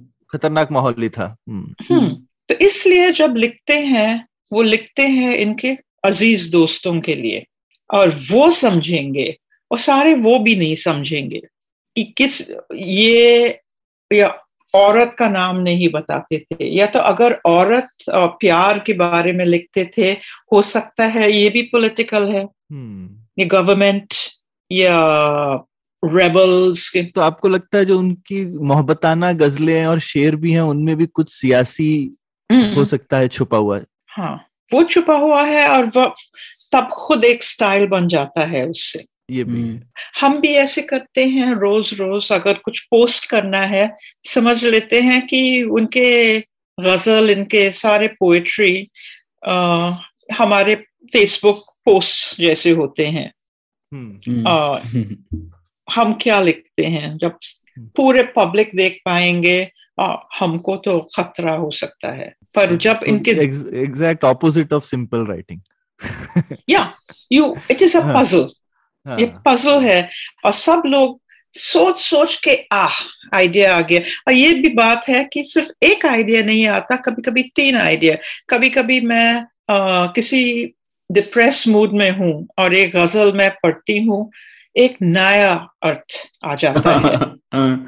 अब वो तो खैर अच्छी पोएट्री की खासियत है कि वो अलग हम्म। अलग टाइम पे आपको अलग अलग फिट होती है तो तो एक हर अच्छी कविता की खूबी है वो तो। नहीं तो ये आपने जो बात कही हिंदी उर्दू के फ़र्क की तो कई बार लोगों को लगता है कि हिंदी देखिए हिंदी तो बहुत ही नई भाषा है। हिंदी का इजाद अभी के टाइम में हुआ है और इसीलिए हमारी भाषाएँ उससे भी पुरानी है। लेकिन आपने जैसे कहा शायद ये हिंदी खुद एक हज़ार साल की भाषा होगी शायद। तो ये जो फ़र्क था हिंदी और उर्दू में ये अंग्रेज़ों ने आपने कहा राजनीतिकरण की वजह से किया। तो हम्म। फिर उसके बावजूद हम जैसे देखते हैं कि जो अदालत की भाषा है वगैरह हम्म, उसमें अभी भी बहुत ज़्यादा उर्दू या पर्शियन है। तो वो क्यों रह गया अभी भी? क्योंकि लिखित चीज़ें रहते हैं आसानी से और हम्म। उसको चेंज करना ज़्यादा मुश्किल है। और कलोक्वियल लैंग्वेज वो बोलते हुए अ, हम्म। क्या बोलते हैं? आम बोलचाल की बोलता हुआ हाँ हाँ हम्म, बोलचाल की भाषा में चीज़ें चेंज हो सकते हैं। अदालत तो कितने लोग जाते हैं अदालत देखने के लिए कि क्या है वहाँ? और। वो जो लोग स्पेशलिस्ट है जो अ, वो डिक्टेशन लेते हैं इनके स्क्राइब्स हम्म, इनके लिए कोई प्रॉब्लम नहीं है। वो चलते रहते हैं और उनके जो नए लोग आते हैं वो एक्सपेक्ट करते हैं कि कोई ऐसे तकनीकी शब्द होंगे। और अब तो आने लग गए कुछ संस्कृत शब्द in legal writing Bombay films के थ्रू लोग थोड़ा जानने लग गए।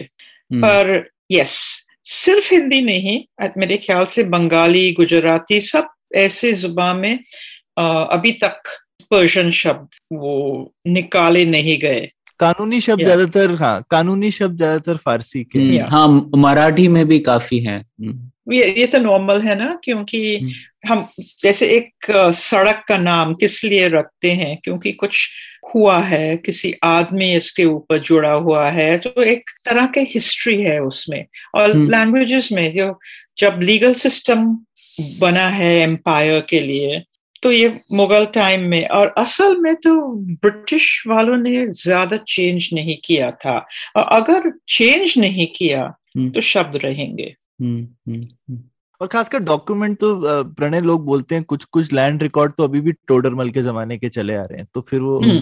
आप उनको रिकॉर्ड्स को आप कैसे मेंटेन कीजिएगा? तो वही सबसे पुराने लैंड रिकॉर्ड वही हैं शेरशाह सूरी के टाइम पे जो हम्म, राजा टोडरमल ने जब हम्म, लैंड लैंड रिकॉर्ड सिस्टम बनाया था तो तब से चला आ रहा है वो।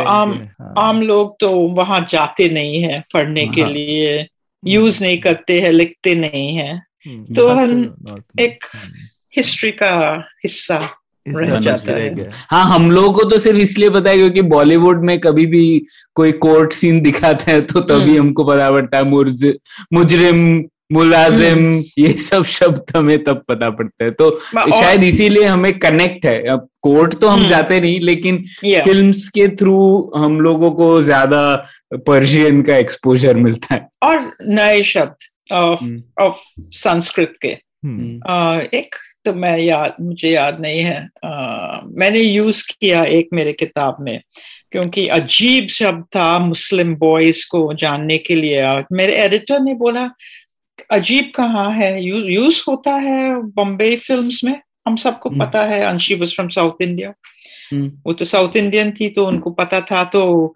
मुस्लिम बॉयज़ जो फ़िल्म देखने जाते हैं वो उनको क्यों पता नहीं होगा? पर अजीब है यूज़ करना संस्कृत शब्द। ये इंटरेस्टिंग है। इसमें आपने दो चार बार डिस्कस किया काफ़ी कोई हिंदी भाषी लोगों को कभी ऐसा लगता नहीं है कि भोजपुरी अलग भाषा है। इनफैक्ट काफ़ी भोजपुरी बोलने वाले लोग भी बोल अपने आप को आइडेंटिफाई एज हिंदी स्पीकर करते हैं। और अब तो शायद ऐसा नहीं है अब तो काफ़ी अवेयरनेस है लोगों में कि भोजपुरी भी एक मेन स्ट्रीम लैंग्वेज बन रही है। आजकल काफ़ी उस पर ज़ोर है। अ, लेकिन बीच में एक टाइम था जब लोगों को लगता था वो भी एक छोटी बोली है और मेन बोली तो हिंदी है और एक Yeah. ये चीज़ की ये तो डायलेक्ट है। वेस्ट तो- इंडीज में भी अच्छा वहाँ पे क्योंकि वो नाम यूज़ हाँ नाम यूज़ करते थे हिंदी। और हमारे स्कूल्स में मिशनरीज जिन्होंने वो स्कूल्स बनाए वो सोचा कि उनको तो एक अच्छी चीज़ करेंगे हम सही हिंदी सिखाएँगे। सही और हिंदी। इ- इस इससे क्या हुआ सारे पेरेंट्स ने सोचा कि वो जो हम सिखा रहे हैं बच्चों को तो गलत है तो पूरी हाँ। तरह से रोक दिया कोई हम्म। भोजपुरी नहीं और हिंदी नहीं सीख पाए तो मतलब हम्म। हिंदी सिखाने से हम्म, इस माहौल में जहाँ और कोई हिंदी नहीं है उसका नतीजा था कि भोजपुरी खत्म हो गई धीरे धीरे हाँ, खत्म हो गई हाँ पर खैर हिंदुस्तान में ज़िंदा है ठीक से। तो ये ये भी बात है कि हिंदी का एक फ़ायदा है। नौकरी अच्छा। मिलने के लिए हाँ माइग्रेशन करने के लिए। तो कम से कम हिंदी शब्द हम्म, भोजपुरी में जा रहे हैं। आजकल लोग कुत्ता बोलते हैं डॉग के लिए। हम हम्म। हमारे जमाने में वो कुकुर वो बंगाली कुकुर। जैसा शब्द। हाँ, तो आ, वो बोलते थे खरीदना ख, खरीदे। हम्म। हम बोलते थे कीने विच इज़ बंगाली तो सबसे पहले नाउन्स कुछ वर्ब्स हम्म, जैसे हिंग्लिश होता है हिंदी के हम्म। लिए हिंग्लिश इस तरह की चीज़ें वो काफ़ी समय से भोजपुरी में वो हो रहा अच्छा। है। तो भोजपुरी मिक्स हो रहा है वो जब मैं भोजपुरी में बात करती हूँ लोग बोलते हैं ये अजीब है ये काफ़ी बंगाली जैसे सं, आ, लगता है हाँ, या? हम्म, पर ये भी बात है कि पॉलिटिकल कारण लोगों ने सोचा कि हिंदी बेल्ट सब हम्म। पॉलिटिकल बेल्ट ये लिंग्विस्टिक बेल्ट नहीं है। तो पॉलिटिकली ये लोग ईस्टवर्ड्स एक्सटेंड करते थे और वेस्टवर्ड्स राजस्थानी बोलियाँ मुझे लगते हैं बिल्कुल गुजराती जैसे। हम्म, पर वो हम कहते हैं कि हिंदी डायलेक्ट्स हैं किस लिए? हाँ, क्योंकि वो जब स्कूल जाते हैं वो हिंदी में सीखते हैं। तो हम्म, जैसे अरबिक में ना ये अपनी बोली में बात करते हैं और ये कुरानिक अरबिक लिखने के लिए और लोग नॉर्मल समझते हैं। हम्म, अब भोजपुरी में ये प्रॉब्लम सेम प्रॉब्लम्स है जैसे बंगाली में पर सिंस कोई लिटरेचर नहीं है और हम्म। बहुत ही कम है अ, हम कह नहीं सकते कि नहीं नहीं this is an important language तो हम हिंदी जैसे होना ज़रूरी नहीं है। पर जैसे जेंडर्स आपने देखा कि वो जब जब मैं हिंदी में बात करती हूँ एक नया भाषा नई भाषा मैं मैं नहीं जानती।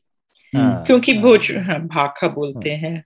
नया हम्म, भाखा। हम्म, पर जैसे कि वो इम्पोर्टेंट नहीं है it is not a written language it is like जैसे वो नीचे का हिस्सा ग्राफ्टेड ट्री में। हम्म। हम आपस में बात कर सकते हैं हम बाज़ार जा सकते हैं हम गप मार सकते हैं। माता पिता के साथ दादा दादी के साथ पर स्कूल जाके हिंदी। हिंदी। इसलिए जो जब मैं पूछती हूँ किसी भोजपुरी के पंडित जैसे लोग से आ, क्या बोलते हैं आ, अच्छी औरत ये अच्छा औरत।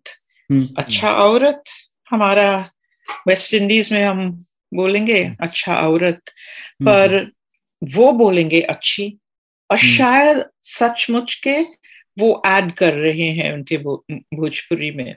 तो हम कुछ चेंज हमारे आँख के सामने देख रहे हैं। हम्म, भाषा में। या। तो तो ये आपने मेरे को काफ़ी इंटरेस्टिंग चीज़ लगी थी कि एक एक ये ईस्ट इंडिया का जो इन्फ्लुएंस है जो और तो ये मगधन ऑलमोस्ट एक सेपरेट फैमिली है जो Yes. आपने जैसे डिस्क्राइब किया है और हम्म। खासकर शायद अभी वो पॉलिटिकल भी है क्योंकि यूपी एक स्टेट है लेकिन वहाँ पे भी एक ईस्टर्न यूपी में वो middle of the. State division है तो कोई ऐसा सोचता नहीं है कि ये अलग लैंग्वेज फैमिली है लोग बस ये सोचते हैं गाँव की बोली है या ये हम्म, ये हाँ। आंचलिक भाषा है हम उसको हम्म। सिर्फ़ एक आंचलिक रूप दे देते हैं कि ये रीजनल है बाकी मेन स्ट्रीम है पर आपने पर ये फंडामेंटली डिफरेंट है और आपने बोला कि इसका शायद इन्फ्लुएंस क्योंकि इधर साउथ ईस्ट एशिया का माइग्रेशन है प्लस हम्म। जो पुरानी मुंडा कम्युनिटीज जो आदिवासी Yes. कम्युनिटीज हैं उनका और और आपने जेनेटिक उसका बेसिस भी दिया है कि ये दो तरीके की भाषाएँ हैं जो बीच में आके मिलती हैं हम्म,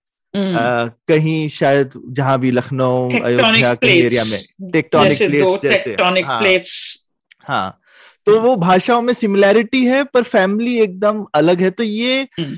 ये अभी आपका मानना है या ये अभी लिंग्विस्टिक्स में अब लोग ये ये एक एस्टेब्लिश्ड विजडम है कि ये लैंग्वेज फैमिली अलग है इसको हमको अलग तरह से क्लासिफाई करना चाहिए। ये ये yeah. कैसे आप कैसा है अभी? लिंग्विस्टिक्स में बिल्कुल क्योंकि अच्छा. वो एक साइड है जेंडर स्त्रीलिंग पुलिंग दूसरे साइड हम्म। नहीं है। एक साइड पास्ट टेंस चेंज होता है। मैं खाती हूँ खाना खाया आ। हम्म। दूसरे साइड में हम हम खाइला हम्म। हम खैली ई तो नहीं है फेमिनिन ई तो है हम। हम। तो ये नो जेंडर्स सिंपल पास तो सेम जैसे संस्कृत में?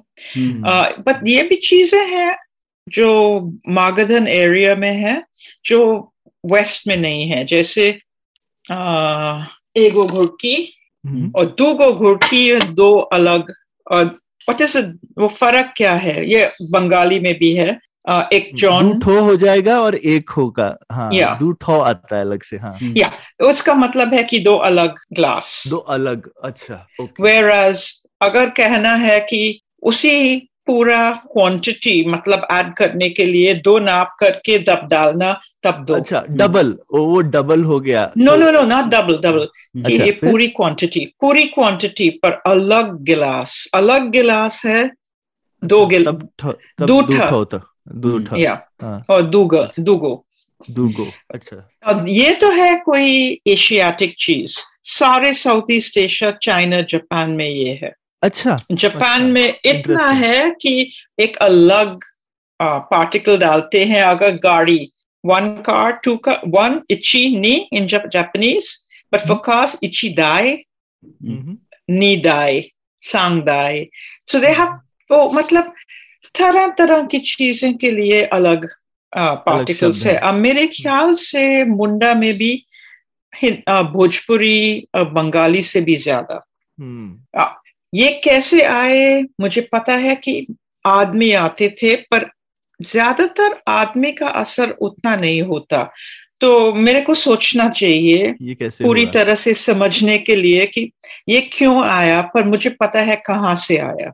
अच्छा हाँ क्योंकि एटलीस्ट ये वो मैंडरिन में भी वैसे ही है सौरभ। ऐसा क्या? हाँ। हम्म, तो अलग अलग मैंडरिन में भी है जापानीज और all South East Asia almost all ये बहुत ज़बरदस्त है कि कि ईस्ट इंडिया का इतना ज़बरदस्त कनेक्शन है पूरे ईस्ट एशिया के साथ में यस yes. जो कि लैंग्वेज में आ गया है और hmm. तो वो माइग्रेशन से ही ऑब्वियसली आया होगा क्योंकि कोई ऐसे और तो बड़ा कुछ हुआ नहीं और राइस और राइस राइस जो था नहीं वो हरापन जगह में hmm. ऋग्वेदिक जगह में।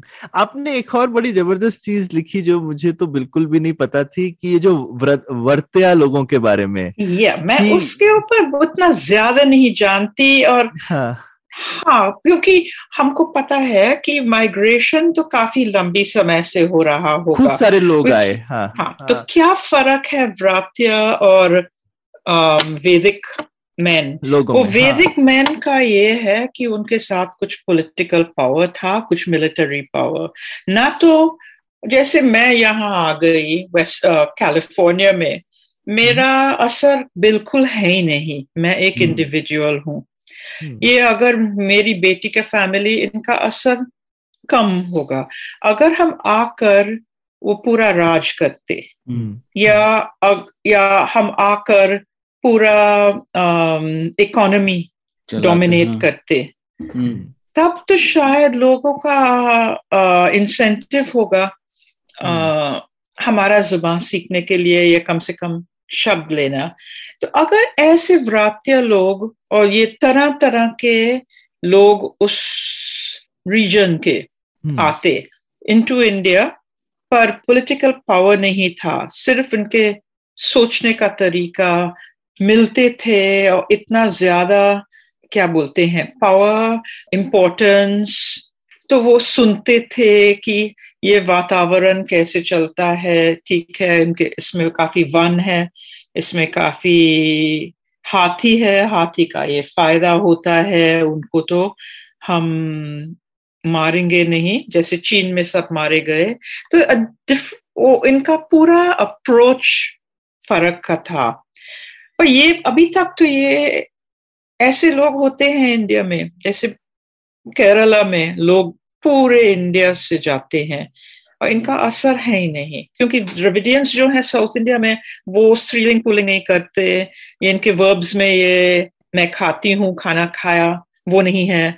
तो मेरे समझ में तरह तरह के द्रविडियंस थे, ये कम से कम दो अलग ग्रुप्स थे। मैं प्रूव नहीं कर सकती पर मुझे ऐसा लगता है। और ये सिस्टम सदर्न ईरान तक तो चलता था। तो जो जो हमको हिंदी में ये जो खासियतें दिखती हैं। हरापन हरापन हर, शायद हाँ हिंदी तो हरापन। हिंदी हड़प्पन मिलता भी लगता है आपको। मुझे जैसे है आजकल जैसे आजकल वो हड़प्पन लड़की जो हड़प्पन लड़की का जो कंगन है वो आज तक हिंदुस्तान हम्म। में है ना तो मुझे लगता है. कि वो हिंदी भी जो है वो उस कंगन की तरह है जो तब से चली आ रही है। यस यस पर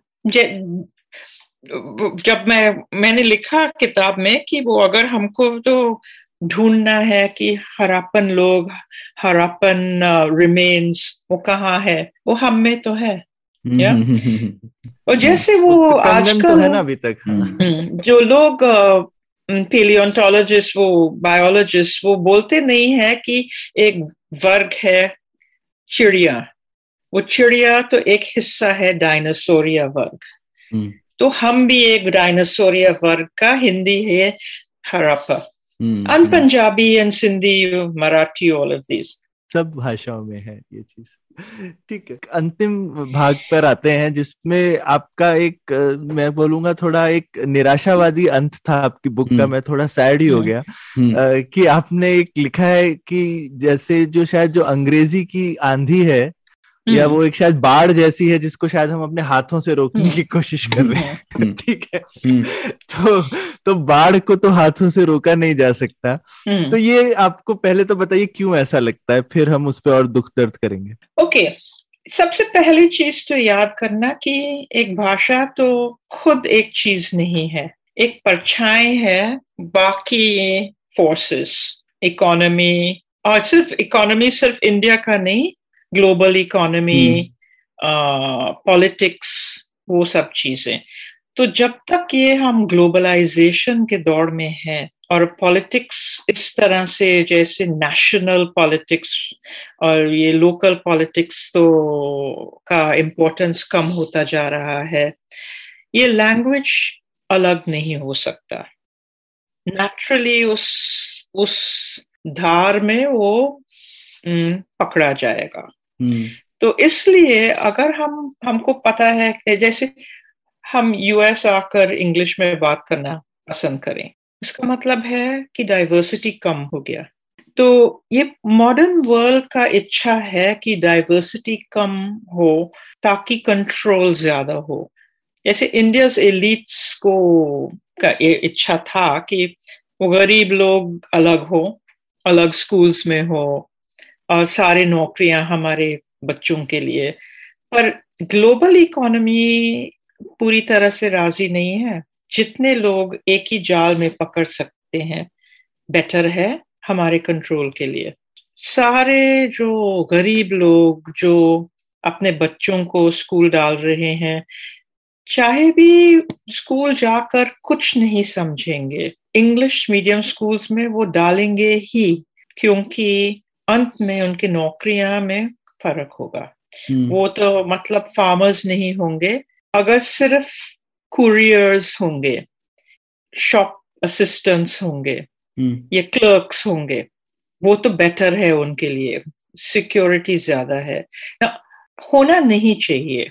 मुझे तो आइडिया है कि हमको पूरी तरह से पता नहीं है हम कहाँ जा रहे हैं और उसमें क्या खतरा है और क्या लूज हो रहा है। वो किताब के अंत में मैंने ये वो इमेज डाला था कि एक जो पीले रंग की चिड़िया जो डालते हैं वो जब माइंस में हम्म, कैनरी बर्ड जो होती है हम्म, Yes. देखने के लिए कि आग तो नहीं आग नहीं वो कि वो sorry, हवा में हवा ठीक है कि नहीं? मरेगी Yeah. तो नहीं वहाँ मीथेन ज़्यादा तो नहीं अंदर शायद हाँ।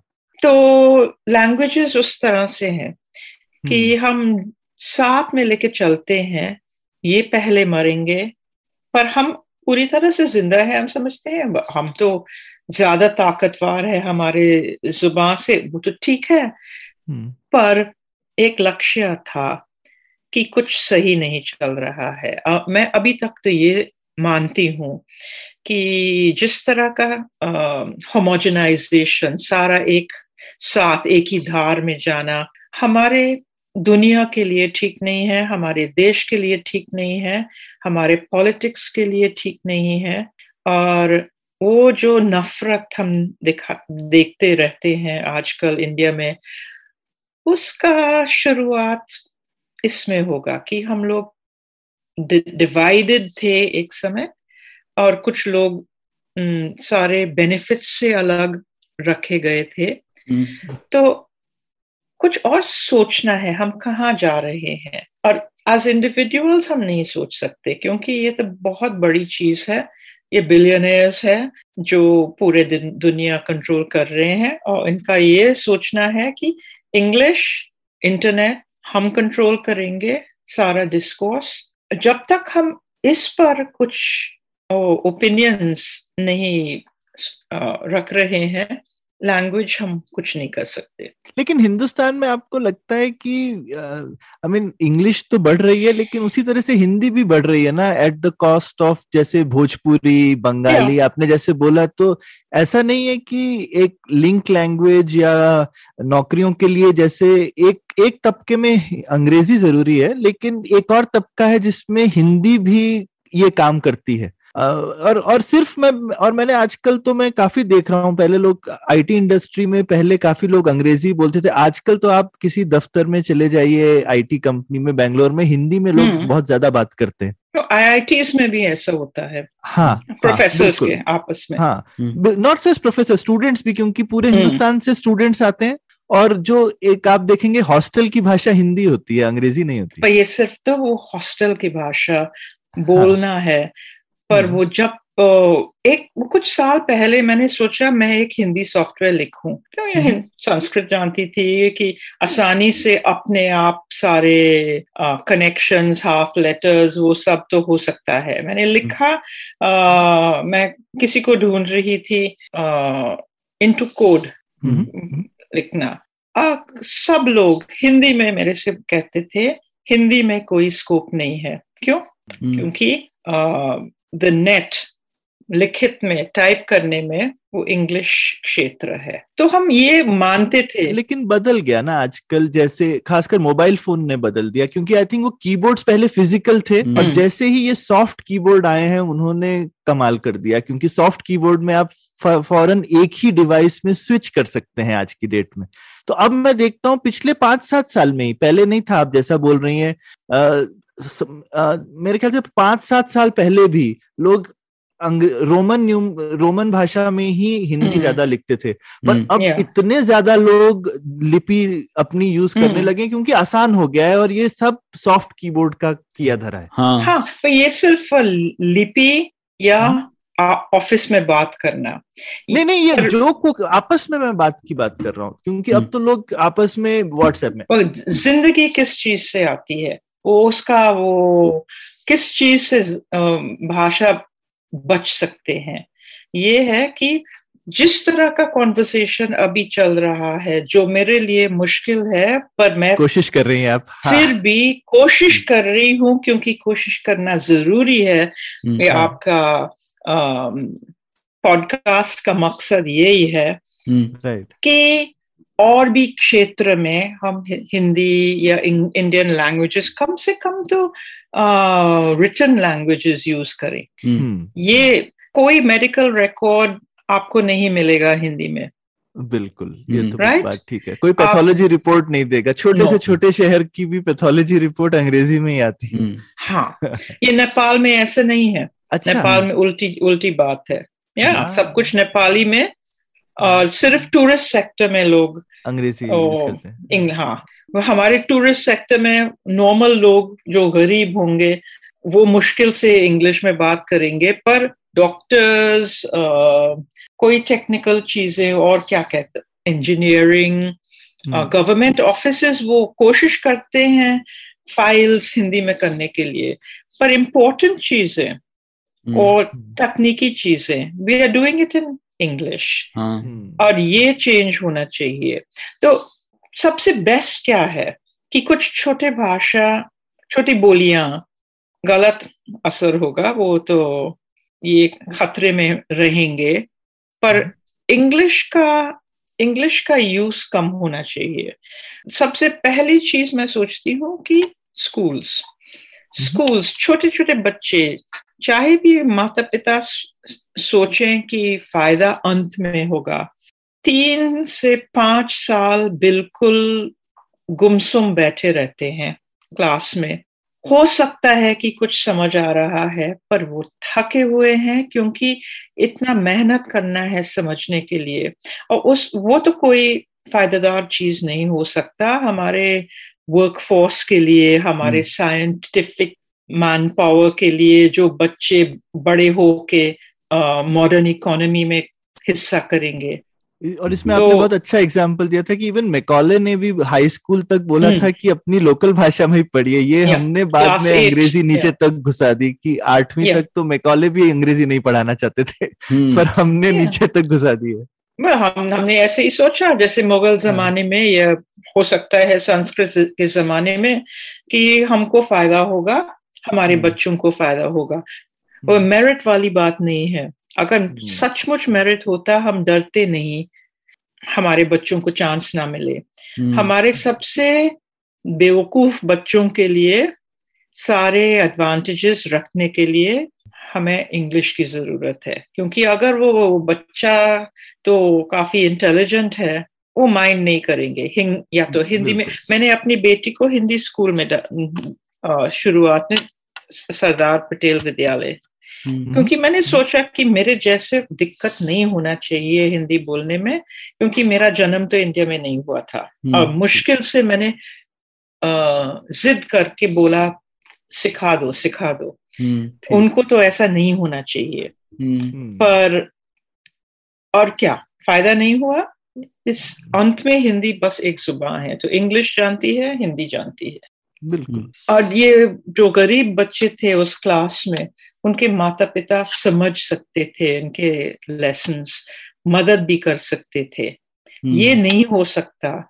तो हमने ऐसे किया इंग्लिश एजुकेशन ईडब्ल्यूएस के साथ कि हमने गारंटी किया कि सबसे नीचे 25 परसेंट क्लास का उन बच्चों के लिए है जो कुछ नहीं बनेंगे।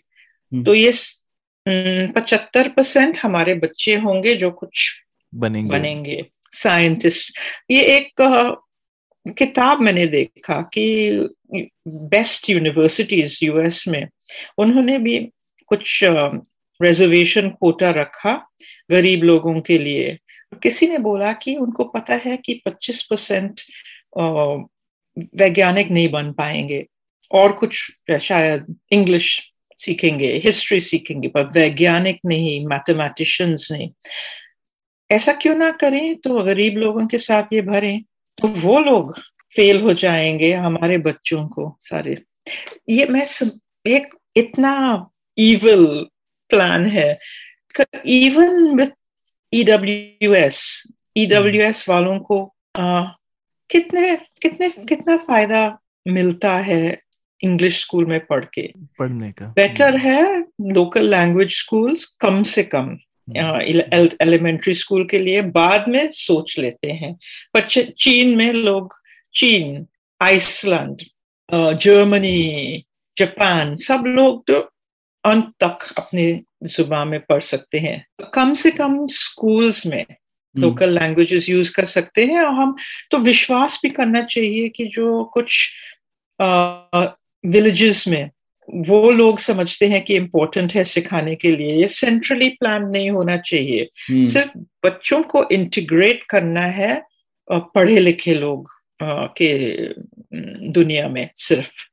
जो कुछ पढ़ेंगे इम्पोर्टेंट नहीं है। ज़्यादातर जो पढ़ाते हैं बच्चों को स्कूल्स में वो कॉलेज जाके उनको भूलना चाहिए होगा। वो जो संस्कृत में पढ़ाते हैं वो इरेस करके हम्म, दोबारा शुरुआत से सीखना चाहिए क्योंकि वो स्कूल का एजेंडा और कॉलेज का एजेंडा बहुत फ़र्क है। स्कूल है टाइम पास चौकीदारी करने के लिए बच्चों को और कभी कभी वो चीज़ें गलत होते हैं। सिखा देते हैं। हम्म। तो अगर गलत होगा तो क्या फ़ायदा? ओ क्यों ना विश्वास करें कि गाँव के माता पिता टीचर बन के कुछ सिखा सकते कम से कम बच्चे तो पढ़े लिखे होंगे और उसके बाद देख लेंगे पर पर हम्म। आपको लगता है क्योंकि ये जो इम्पोर्टेंट चीज़ें जो इंग्लिश में चल रही हैं तो जिस तरीके की आई मीन हम पुलियाबाजी में ये जो डायग्लोसिया के खिलाफ लड़ाई लड़ रहे हैं ये हम्म। मतलब हारी हुई लड़ाई हारी हुई लड़ाई लड़ रहे हैं या इसमें कुछ आपको लगता है स्कोप है हमारा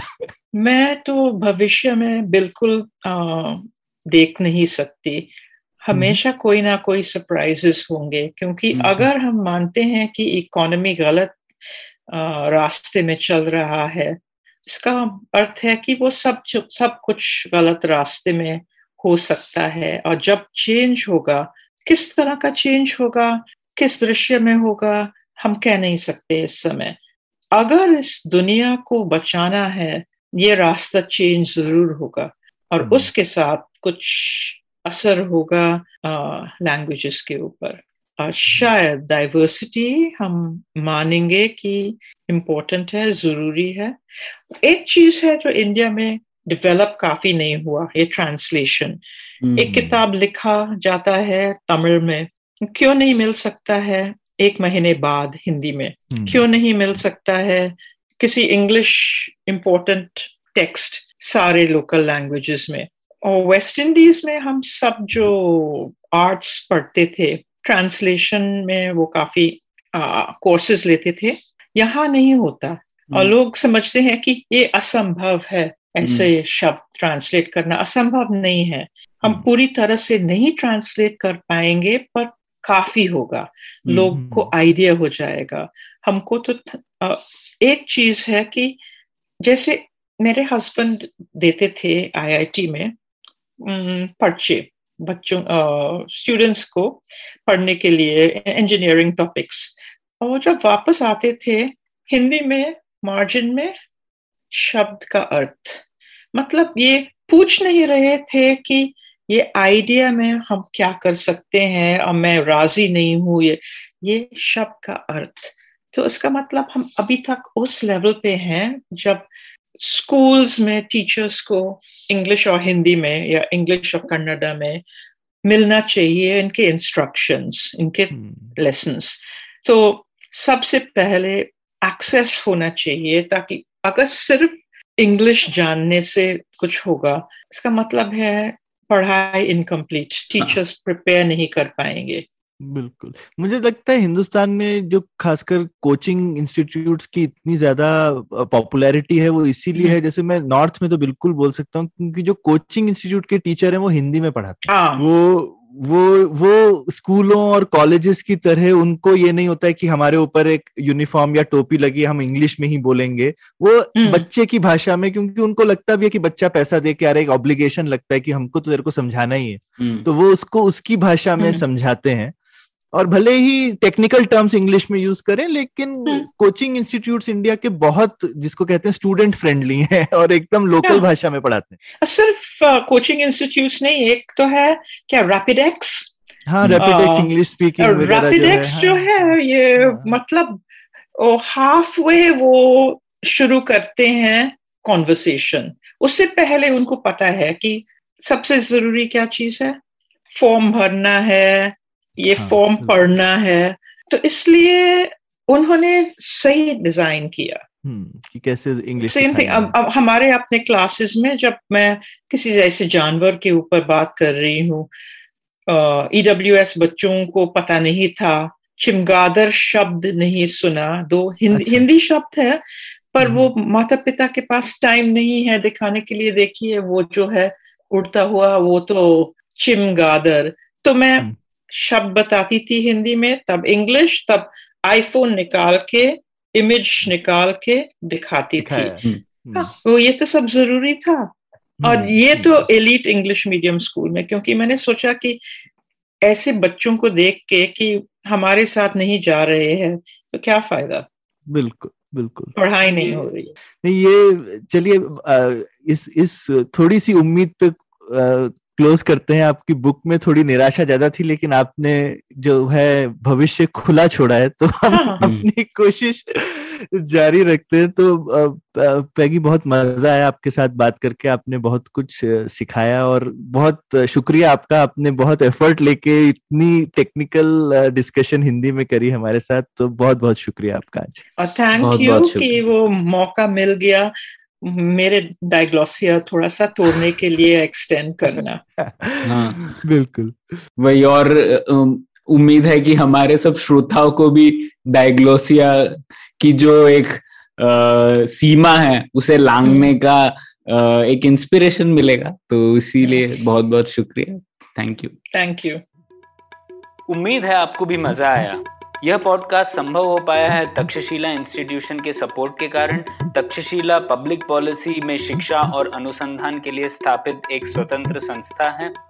आप दुनिया के किसी भी कोने में हो, आपकी उम्र कुछ भी हो, अगर आप पब्लिक पॉलिसी विदेश नीति या टेक्नोलॉजी गवर्नेंस में रुचि रखते हैं तो तक्षशिला की website Takshashila dot org dot in पर उनके कोर्सेज को ज़रूर चेक कीजिए। और अगर आप पुलियाबाजी में शामिल होना चाहते हैं तो हमसे कनेक्ट कीजिए Puliyabaazi at Gmail dot com पर या फिर एट पुलियाबाजी ट्विटर पर। शुक्रिया।